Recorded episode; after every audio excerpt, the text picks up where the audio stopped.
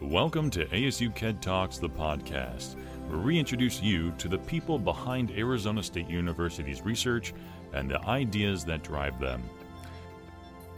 Looking at the night sky conjures deep questions about the universe. Meenakshi Wadhwa, director of the Center for Meteorite Studies at ASU, invites you to look at rocks that fell to Earth as a way of answering questions about the origin of our solar system. Here's Wadhwa to tell you about these rocks, or, to borrow her words, interplanetary Rosetta Stones.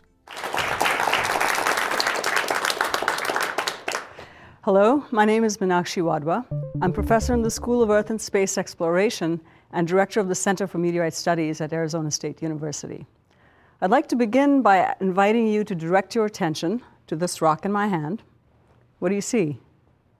It looks kind of dark, and to me, it feels quite solid, feels heavy, but there's nothing really particularly remarkable about this rock and its appearance.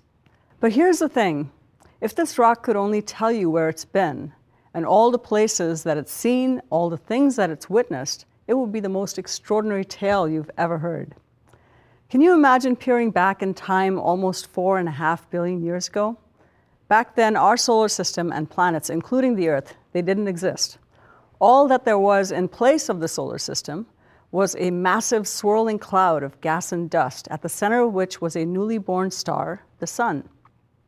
As this massive gaseous disk cooled and the very first solids began to condense out from that, they got quickly swept up into rocks that looked kind of like this one right here. And so, as these rocks formed, they swept together to form larger and larger bodies and eventually formed planets like the Earth. But this rock that I'm holding right here, it escaped that fate. So literally, it's a remnant, a leftover fragment from the earliest stage of planet building. It's what we call a meteorite. All meteorites come from somewhere else in our solar system. Most of them come from asteroids, but some come from the moon and some come from Mars.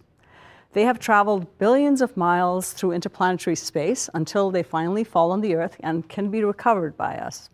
And so it is that I happen to be holding here in my hand a piece of this rock that I think of as a Rosetta Stone for deciphering the earliest history of our solar system.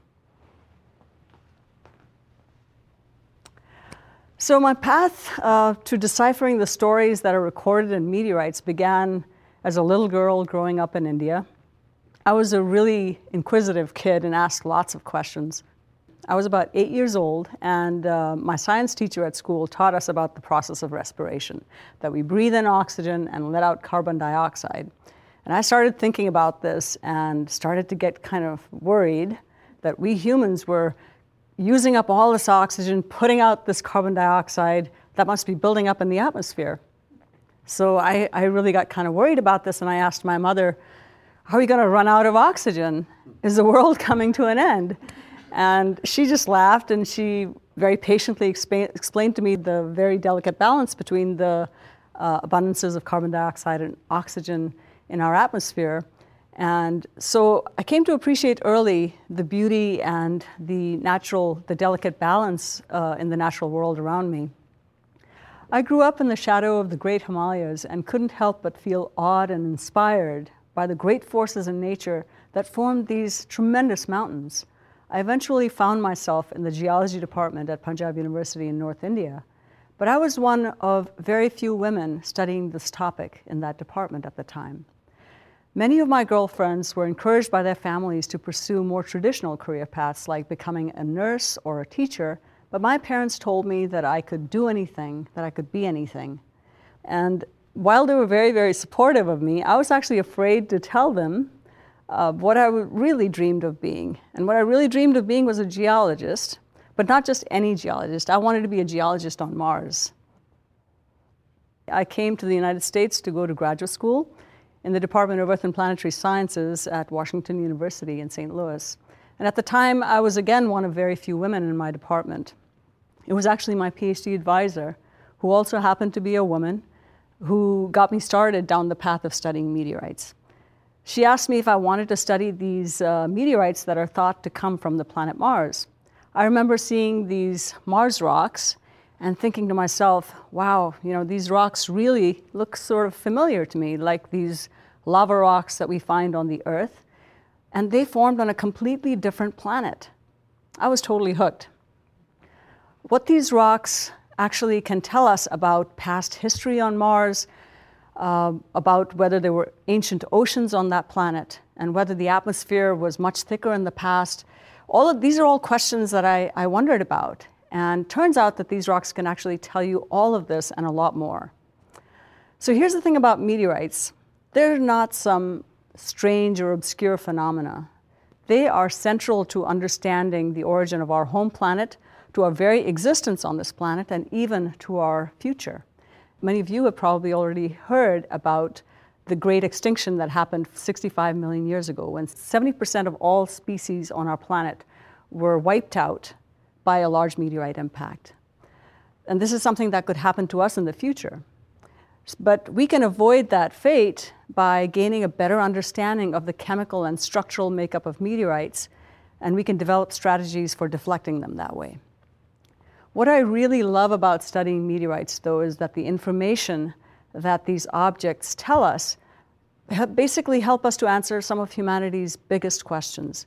Are we alone in the universe? Is there life elsewhere, in our solar system or beyond? How did our planets form? How did the Earth form? And why is it that our Earth is so different from other planets in our solar system? How did life originate on our planet? At the ASU Center for Meteorite Studies, my students and I focus on answering these big questions, of course, but to initiate that process, we actually start by answering smaller questions, which are like the pieces of a puzzle, which when we put them together can help us answer those bigger questions. So here's a couple of interesting things that we've learned recently from the kinds of things that we're working on in my laboratory. Using dating techniques involving radioactive elements, we have measured the age of our solar system to be 4.568 billion years old. And we know this age to within a few hundred thousand years. That's like looking at a man who's 100 years old and being able to estimate his age to within a half a month. Why is it even important to know the age of our solar system to that precision? Well, this is the very basis, the very context for understanding the timeline of evolution of our entire solar system and the planets.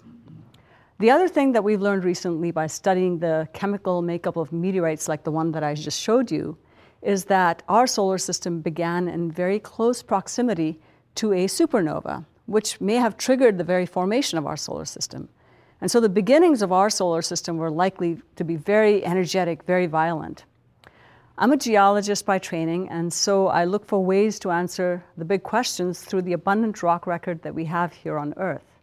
In addition to telling us about our own planet, the rocks that we find on Earth can also help us to understand the geologic history of other planets like Mars. For example, my next project, which was just funded by NASA, will involve fieldwork in Iceland, where I'll study rocks that are analogs to some types of rocks on, uh, on Mars. So by studying these rocks on the Earth, I will actually get to be a proxy geologist on Mars, and I'll get to understand how volcanism on Mars has affected the hydrosphere and the atmosphere of the planet Mars. Also, since the United States is now committed to sending human beings to uh, the planet Mars in the 2030s, these types of studies, like the project that I'm going to be doing in Iceland, is going to help us to inform strategies for human exploration by astronauts on the surface of Mars. So, through my research, I hope to continue to ask and to answer questions that give us insights into the workings of our planet in our solar system and possibly also other planets, exoplanets as they're called, in other solar systems. However, the important thing to remember is that science is not about having all the answers. It's about being able to ask better and more sophisticated questions. It's only by constantly pushing the boundaries of our knowledge that we can gain a deeper understanding of the complexities of our planet and of our solar system and even beyond our solar system. So, science is also about the ability to ask and answer questions differently from new perspectives and also from different approaches. And so, one of the new approaches is working on a proposal to NASA to collect a sample from the surface of a comet. Why do we want to examine pieces of a comet, though? Well, we have meteorites in our collections that have quite a lot of organic material and water in them, but they're invariably contaminated because they've been sitting on the earth and they've been exchanging with the abundant water and organics in our environment. Now, the sample that we would bring back from a comet would actually not be contaminated in this manner, and so it would preserve some of the most pristine organic materials in our solar system. So, by bringing back a sample to Earth and studying them in laboratories like the ones at ASU, we have the hope of understanding how life may have originated on our planet. If someone had told the eight year old me that I would grow up to be a geologist and would be able to do geology on other places, on other planets in our solar system like Mars and maybe even comets, I would have told them they were crazy.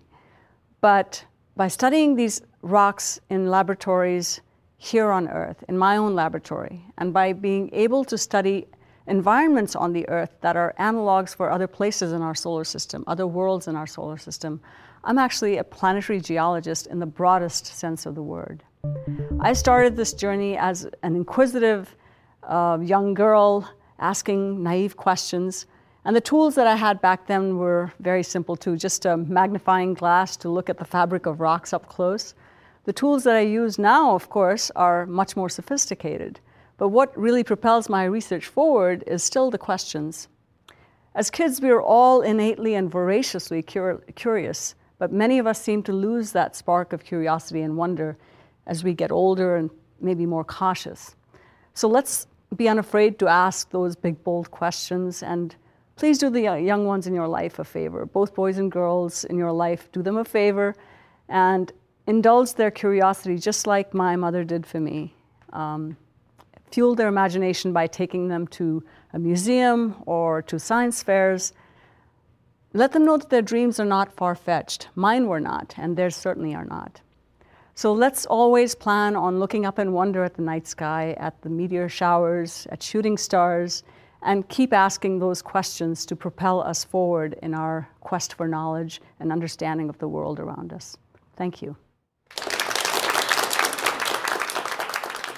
Thank you for listening to ASU KED Talks, the podcast, brought to you by ASU Knowledge Enterprise Development, also known as KED. KED advances research and innovation at Arizona State University. Remember to subscribe to hear more about ASU's research and discoveries, and visit us at research.asu.edu. If you'd like to let us know how we're doing, please leave us a review on iTunes. Until next time.